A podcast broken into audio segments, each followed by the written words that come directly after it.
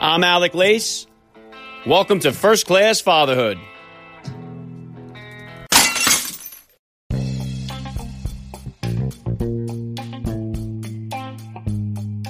Welcome, everybody, to episode five oh nine of the podcast. I am happy, as always, to be here with you. Thank you for stopping by. If this is your first time listening to the podcast, please get over there and bang that subscribe button. You do not want to miss all the action coming your way right here on First Class Fatherhood.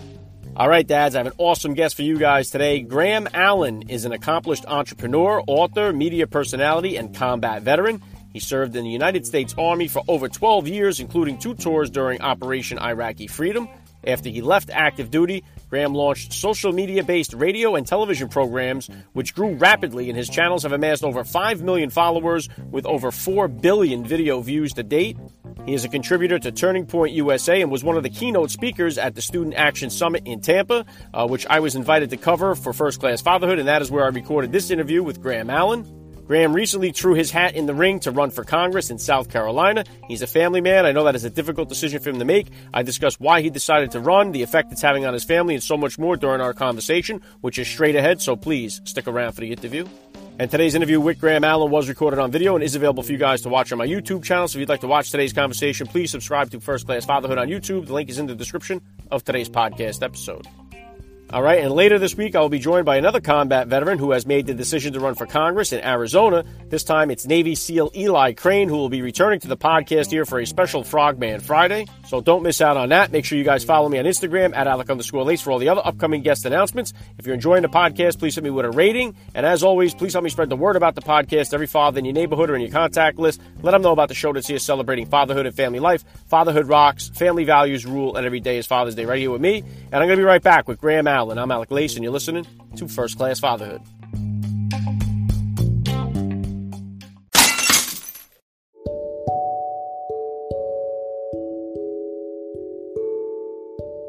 All right, dads, if you're looking for a great night's sleep, you have got to get a My Pillow, guaranteed the most comfortable pillow you'll ever own. There's a reason why My Pillows are flying off the shelf, and that's because it is a first-class product that's made right here in the United States of America. And the comfort doesn't stop with just the My Pillow. Check out my pillow dot com and you'll see a whole wide variety of comfortable products such as towel sets, Giza Dream Sheets, mattress toppers, My Pillow bathrobes, pajama sets, and so much more. You guys have heard my interview with First Class Father and My Pillow founder Mike Lindell right here on the podcast. And right now, First Class Fatherhood listeners can save up to sixty-six percent off their orders. That's right, up to sixty-six percent off on my pillow dot com by using the promo code FATHERHOOD. Or simply call one eight hundred eight seven five oh two one nine and your savings will be instantly applied. Don't go another night without a My Pillow. Visit my pillow dot com and use the promo code FATHERHOOD or call one eight hundred eight seven five oh two one nine and save up to sixty-six percent off your order on My Pillow. All right, guys, Alec Lace live here at Turning Point U S A, joined by First Class Father Graham Allen. Th- thank you that. for giving me a few minutes of your time absolutely, here. Absolutely, absolutely. All right, let's kick it off like this. How many kids do you have? How old? I have three children, uh, ten, nine, and seven. Uh, my seven-year-old turns eight in September, so I'm fixing to have a ten, nine, eight, and then they change again uh, after that. So.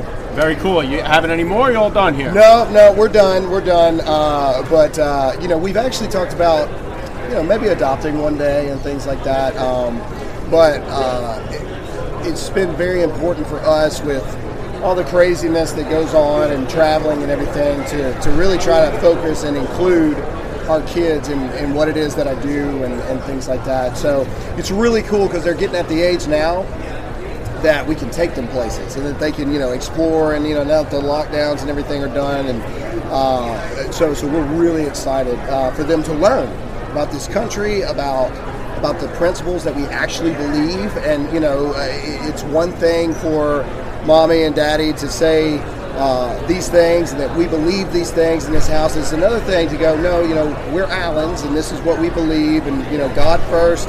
Uh, mommy and daddy, and then, you know, you guys. I think it's very important to teach our children all those values and, and how that works and uh, what it means to actually stand up for what you believe in.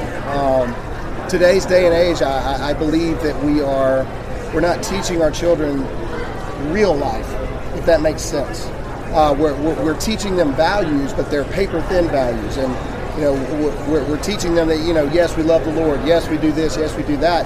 But we don't teach them what happens when you meet resistance on those things. That's when you find out what you really believe and what you really stand for, is when people might not like you for it, or people might hate you for it in some regards. And so so we're really trying to focus on that these days, um, that that we want our family, and I especially want my children, to be prepared for the world. And, and, and you know, the Bible even tells us that, you know, if you believe the Bible, if you believe in God, it's not going to be all sunshine and rainbows for you out there. And, you know, we romanticize these things a lot. And I think it's the responsibility of parents to show our children that, you know, marriage is actually, it's a lot of hard work, man. And, and you know, mommy and daddy don't always like each other all the time. And, and, and those are the important things, instead of hiding those things from the kids. And so, um, I don't know. I don't know how I got off of that tangent, but it's just very important to me. I, I believe that as parents, we're setting our children up to fail because we're not showing them the reality. We're showing them the highlight reels. Um, I don't, I'm not, I'm not advocating, you know, fighting or arguing in front of, you know, your children. I think that you should work on your relationship where you don't fight. You have uh, disagreements, but to make it seem like marriage is perfect and you love each other all the time, and you know, butterflies are around the room all the time. It's not real. It's not real, and we're not teaching our children. That's why our divorce rates are so high. That's why uh, absentee fathers are becoming just rampant within our country, because they're not taught what to do when it actually gets hard. And and and we have a responsibility as fathers, especially. It's been proven. My wife's a social worker. It's been proven in every D S M five book, every psychology book that you can possibly imagine, that the father is, for the long term of a human's life, boy and girl, as they become women and men, it's the father that dictates how they turn out, or, or, or, or what issues they have, or how they become. The father shows the boys how to become men. The father shows the girls as women what to look for in a man. I mean, it is it is without a doubt that the father is such a vital figure in our children's lives. And, and, and I believe that it's our obligation to, t- to teach them the truth, the reality uh, of how life actually is. Yeah, very well said, Graham. I talk about the fatherless crisis all the time on my podcast here, and I speak to a lot of da- dads that are dads now that grew up without a father, yep. and, and their moms, that single moms are doing miracles out there, but they Absolutely. Can't teach their kid boys how to be men. Yep. So they're going to find that father figure somewhere. Better that Correct. They find it. I mean, some of the guys in the military, some through coaches, Correct. Others find it in the street, and it leads to terrible results. Absolutely. Uh, but, but just like you, my oldest is fifteen. I have four kids myself, and it's uh, and you got to be able to equip them with the tools to debate the issues of the day. Correct. And it's so important, and, and just we're all trying to navigate these waters here. So uh, let me bring it back to the beginning. About how old were you then when you first became a father, and how did that kind of change your perspective on life? I was twenty-three when I first became a father. I, uh, you know, I come from the South, and, and we move a little faster on the kid train in the South than a lot of uh, other states do. Uh, in fact, in the South, if you're thirty and you don't have a kid, people start to ask, "What's wrong with you? You know, why, why, why haven't you gotten married and have a kid yet?" Um, And so, you know, we we, we had struggles. Uh, we got married. Me and my wife have been married almost thirteen years now. We got married super quick, had children super quick, um, and we were we were young ourselves. We were twenty-two when we got married, and you know, around year five to seven, you know, you start to realize, oh crap, you know, this is this is it. Like this is you know this is life. This is who my who my spouse is. This is this is all it's gonna you know and things. And, um, you know, I write about this in my first book, America three sixteen, where I talk about, you know, I almost lost my family because I came from a broken home, uh, very much like you just said. I, I ended up being raised in my teenage years by my grandparents, um, and I didn't know what to do when things got hard, you know. Um, I have been married longer than all of my dad's marriages put together. And, and and so I, I just I didn't know I, I didn't know what to do in those regards. And so one of the biggest things, this is why I harp on the reality. We have an obligation to teach our children what is commanded of us by God, our commitment to our spouses. Love is uh, love is whatever. Saying I love you really doesn't mean a whole lot to me. Because a lot of people say they love you right before they stab you in the back. That's the truth. I choose you is such a much bigger phrase and a much bigger word to me.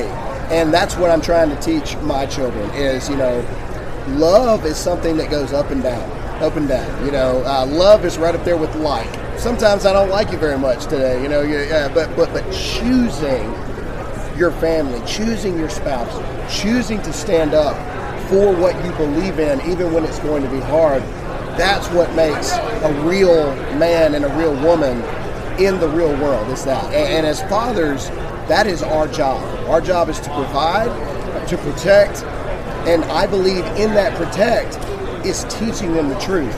Because if you set them up for failure when they leave your house, you're, you're not protecting your children. And and I do. I believe that that's, that's a place that we're failing. I believe that this generation could break the nationwide cycle that we see of fatherless homes where dads see them once every two weeks on the weekend or don't see them at all because they're either in prison or just don't care. Um, this generation has the ability to change the course of so many future generations if we just stand up as fathers now. From your lips to God's ears here on that one. But I'll tell you what, just like you're saying here, I mean, we're at Turning Point U S A. We got a lot of young guys yep. here. And just like you said, uh, these kids are going to go and they're going to study for years on to be whatever profession they want, doctor, lawyer, teacher. Yep. But there is no studying to be a husband. There's nope. no studying to be a father. There's no class, right? there, there's no that, class yeah. for it. And if you don't have a marriage, I'm married sixteen years myself, and if you don't have a marriage plan, if you don't have a parenting plan, you're doomed to fail. Yep. It's something that you need to work on. You got to work on those plans. And I think that that's something, too, that leads to the high divorce rate. And yep. I, I still think we have this culture that sees, like, you're going to have the bachelor party. And, oh, it's your last night of freedom before yeah, the ball and yeah, chain. Yeah. We look at it in such a negative way. And that, that's why I do this. I bring on a lot of these guys that have just smoked it in life. And it's like, hey, you know what? Yeah, I did this and did that, but being a father has given me the most sense of fulfillment. It's the most you're going to get. But the young kids, they're getting told that it's something to avoid, not something to embrace. You can accomplish so many things. You know, I've been blessed in my life to be where we are now. I never would have imagined that we would have um, accomplished the things in life that we have. None of that would have happened without God, first of all. But if you took every single bit of it away today, my family is the most important thing. And even I, I know that's a really cliche thing, even I have to remind myself of that sometimes. Because I get bogged down in the weeds just like everybody else. Oh, we got a book coming out. We got to make this many sales. Oh, we got to, you know, I've got an apparel company. Oh, you know, we're we're behind on sales this month. I'm in a congressional race now. If I lose, the entire world is going to see that I lost, you know. And I get bogged down in that. And, and, and, and I have to go back to the most basic principle that fuels us as a human species, that we're not supposed to be alone. You know, the Bible teaches us that first and foremost, and our family is all that we got, man. I mean, it really, really, really is. And it is, it is, I am setting a precedence, hopefully, that my children will follow. And, and, and like I said, like you said, a family plan, it goes hand in hand. We're saying the same things. The family plan is we have to stop romanticizing things for our children. You have to teach your children the reality. Fathers out there, uh, your kids are not more important than your spouse. The Bible tells us that. Point blank, it's God, your spouse, your kids. And, and, and, and we make a very, very valid point to show our children, you know, we love you, but it's on a different spectrum of love, obviously, with your spouse as opposed to your kids. And me and your mama are the team, and you're not going to separate the team. You know, there's not going to be, you know, going and ask mama something, and then she says no, and then you have, no, no, no, no, no. We are a team. You may not always like what the team has to say. It's like the military. You may not always like what we tell you to do, but you're going to do it, and then you can come back and talk to us about, well, why, why you thought that that was there. They need to learn that, because that leads to divorce rates. A lot of parents these days have their children, and then they push their spouse into the secondary position over their kids. That is not the way it's supposed to be. That is not biblical, and that's what leads to all these divorce races, or, or, or rates, uh, and these divorce cases. That's what I said, divorce races, divorce cases, uh, because you have you have husbands that feel neglected. You have. Um, Uh, wives that don't feel loved, because you're diverting to the children, and that's actually setting your children up to fail. Because if your children don't understand the commitment that is marriage, you are setting them up fundamentally to fail for the rest of their lives. And and and, and because you can get your kids in sports and you'd be like, no, you're going to finish this sport because you committed, but then you divorce your spouse. And you're teaching them that, well, you know, there are some things you can give up on. And, but no, no, there's not. If you commit to marriage and you commit to showing your children the truth about marriage, daddy made a mistake. I shouldn't have said that. Dads, don't be afraid to tell your kids that you messed up. Period. The end. Because you're not perfect, and just because you're the dad doesn't mean that you're right all the time. All right? I, I can't tell you how many times I've gotten on my knee to be able to look my children in the eye, meet them on their level and say, daddy was wrong there. I shouldn't have done that. You know, will you forgive me? Asking your children to forgive you. You're, you're teaching them that, you're teaching them humility. You're teaching them, honestly, you're teaching them grace, which we, we all need. Every one of us, none of us deserve grace, but we all need it. And, and, and it is so valuable to, you know, the days of, well, you're doing this because I said so. There is a place for that. Don't get me wrong. There, there definitely is a place for that. That's called a job. Uh, but, but teaching your children that life isn't perfect, marriage isn't perfect, and you're not perfect, I truly believe that that sets them up to be actual, strong, grounded men and women in their lives, because they see the reality. And then when they're hit with the reality, they're prepared for it. Oh, okay, I saw mom and dad go through this all the time. You know, no, I'm not giving up on this. You know, that's just what I believe. And I, I agree with you there. And I think already so far in my life, I've blown away the amount of times my father said, I'm sorry, or said that I love you. I think those are two things that have changed in fathers today that wasn't so present years ago. Absolutely. But I think also what you say there too about telling your kids, letting them know that you love them. There's also times I feel that I'll use love and hate in the same sentence because I want them to know there's things that I hate. This, like I said, I hate this behavior, right. but I, I love you. I love you, you but I hate the decisions you're making yep, here. You know, absolutely. I love you, but I hate these choices. You know, absolutely. I, I think they need to know that as well. So I wanted to ask you about the, the discipline portion of this. What type of disciplinarian are you as a dad, and is that different than the discipline style you grew up with? Uh, well, I mean, you know, I grew up, like I said, I grew up in a in a not good environment, uh, and so what you know, it, it, you can't compare what I grew up in because no, what I grew up in was absolutely not the way that it should be. Uh, I I believe that every discipline, uh, especially as your children get older, I believe it changes with each child. Each child is different. Same thing with the military. Some people hated to be uh, smoked, like physically. Some people hated that because they weren't as physically adapted as others. Some people didn't care. I'll do push-ups all day. It doesn't bother me. Kids are that way. I've got one son.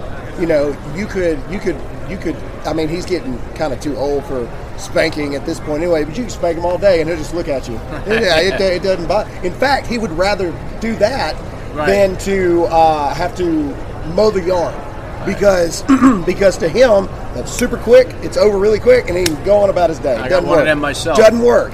Uh, my, uh, my middle son is the son that I can literally do that, and he doesn't want to disappoint me so much, it just melts him, right? And then my daughter, my daughter is uh, is, is is the baby girl for sure. And so she, uh, that's another thing. Uh, as fathers with your spouse, working with your spouse to realize I have a bias towards my daughter. She's, you know, she's my little girl, and, and, and I am not, I have a bias towards her because she's my little girl. So I kind of let, I kind of, you know, me and my wife will talk about it, but I kind of let her lead the discipline stuff when it comes to my daughter. And then she's the same way with the boys. She has a, she has a soft spot for the boys, and I'm, you know, with the boys. And so, you know, we talk about what we, what we think the punishment. Here's what we do. When our kids do something and we're like, that's it, that's it, you're getting punished. Uh, me and your mother are going to talk. And then once we figure out what your punishment is, we're going to let you know. And so that's another thing that we do. Don't act immediately. That's something that I've had to learn. And I grew up in the era that, you know, my grandfather, rest his soul, you know, he passed away about a year ago. Uh, and he is the greatest, you know, father figure in my life. But he raised me like it was nineteen thirty, like, cow, like super quick, and I ask questions later, right? right? Don't don't do that, you know. Uh, d- don't discipline in anger. That that's what I've learned. I, I am not a no spanking person. Absolutely, you should. There are times, you know, where, where that works, but not in anger. You know, you, you have to learn to calm yourself. What did they actually do? You know, in the, you know, not not how bad did it piss you off? What did they actually do? And, and, and you talk to your spouse and you figure out what's going on. And so that's kind of the approach that we take. Our kids are at the age now that not being able to watch Ninja Turtles on T V is a much bigger punishment than, you know, th- than to spank them. And so it evolves. It evolves as your kids get older. Yeah, I agree. Sometimes I'll find myself in the middle of like one of these big Marcus Aurelius lectures, and I'm hitting with philosophy, and then I have to remind myself who I'm talking to, and then sometimes I'll go off on a you tangent. You lost them five minutes ago. Them. Exactly. Yeah, exactly. Yeah, same thing. Now, you mentioned there, too, obviously running for Congress here. Now, what have been some of the – this had to be a big decision for you to make, because yep. I, I know just from interviewing other guys that do this, it takes a toll on the family life. What have been some of the challenges so far in you with the campaign, and what, what finally decided you to make this decision to run? Uh, well, the decision to run was, you know, we prayed about it. A lot of people started talking to us about it. Um, I even I even was honored enough to be able to sit down with President Trump and talk to him about it before I jumped into the race.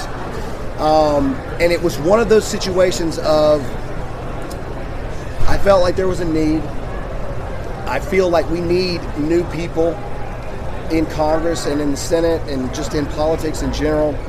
And we need people that have a voice and abil- an ability to be able to hopefully have other people see it from the other side.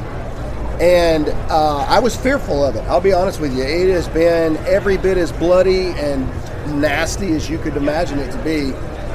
But the ultimate decision, prayed with my wife about it, and I just I just kept having that pull say, you need to put your name in the hat for this.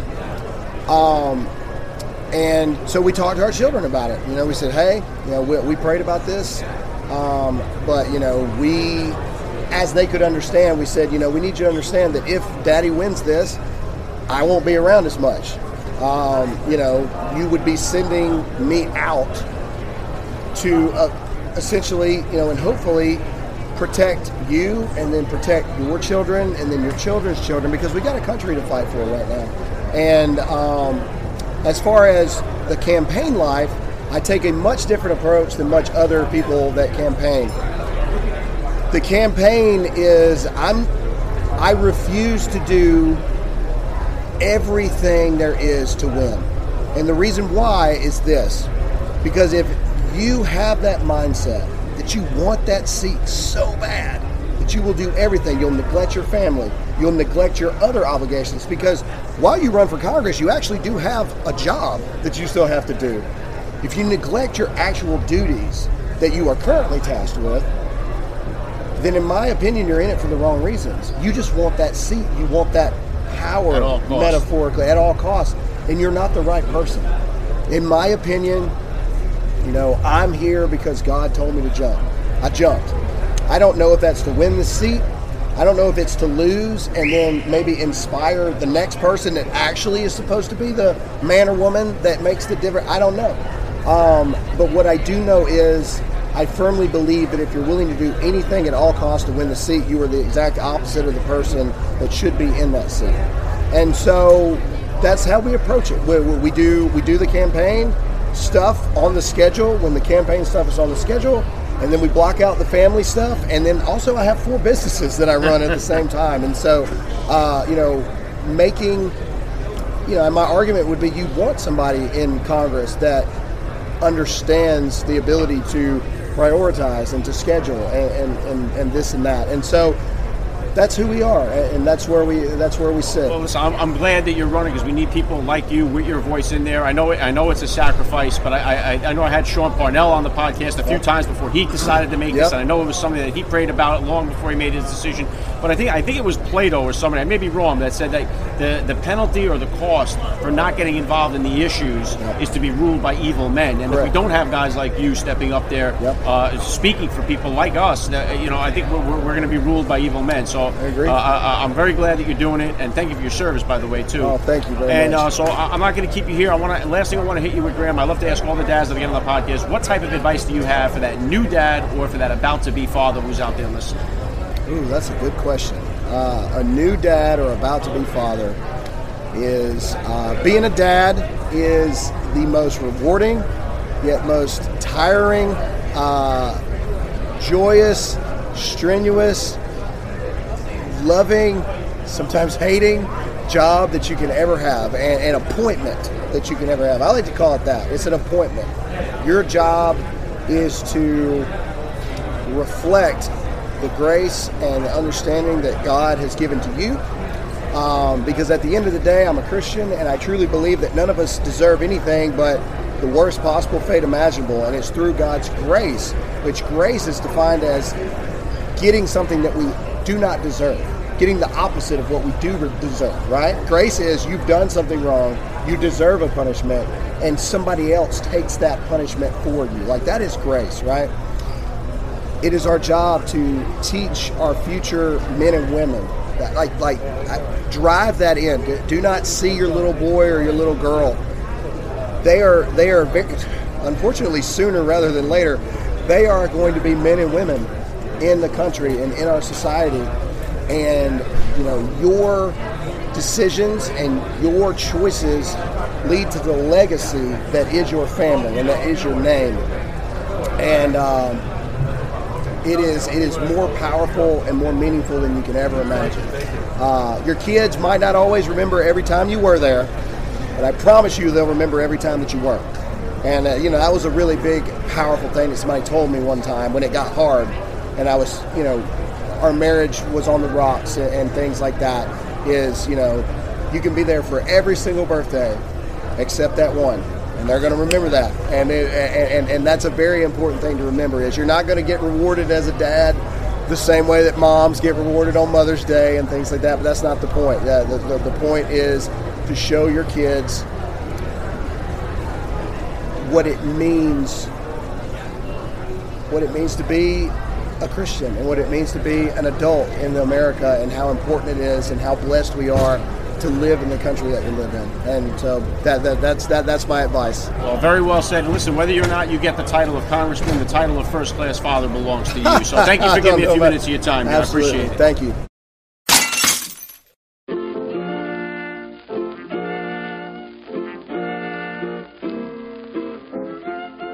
Back to wrap things up here on First Class Fatherhood. I got to give a special thank you once again to Graham Allen for giving me a few minutes of his time here. That was so cool. Please hit me up on Twitter, guys, or drop me that D M on Instagram. Let me know what you thought about today's episode. I always love to read your feedback. Lock it into my Instagram account, at Alec underscore Lace, for all the other upcoming guest announcements. Uh, Friday, we're going to have a special Frogman Friday edition. Former Navy SEAL Eli Crane, who recently announced he is running for Congress in Arizona, will be returning to First Class Fatherhood here. I'm excited about that. Uh, thank you guys for listening today. I'm Alec Lace. You've been listening to First Class Fatherhood. And please remember, guys, we are not babysitters. We are fathers. And we're not just fathers. We are first-class fathers.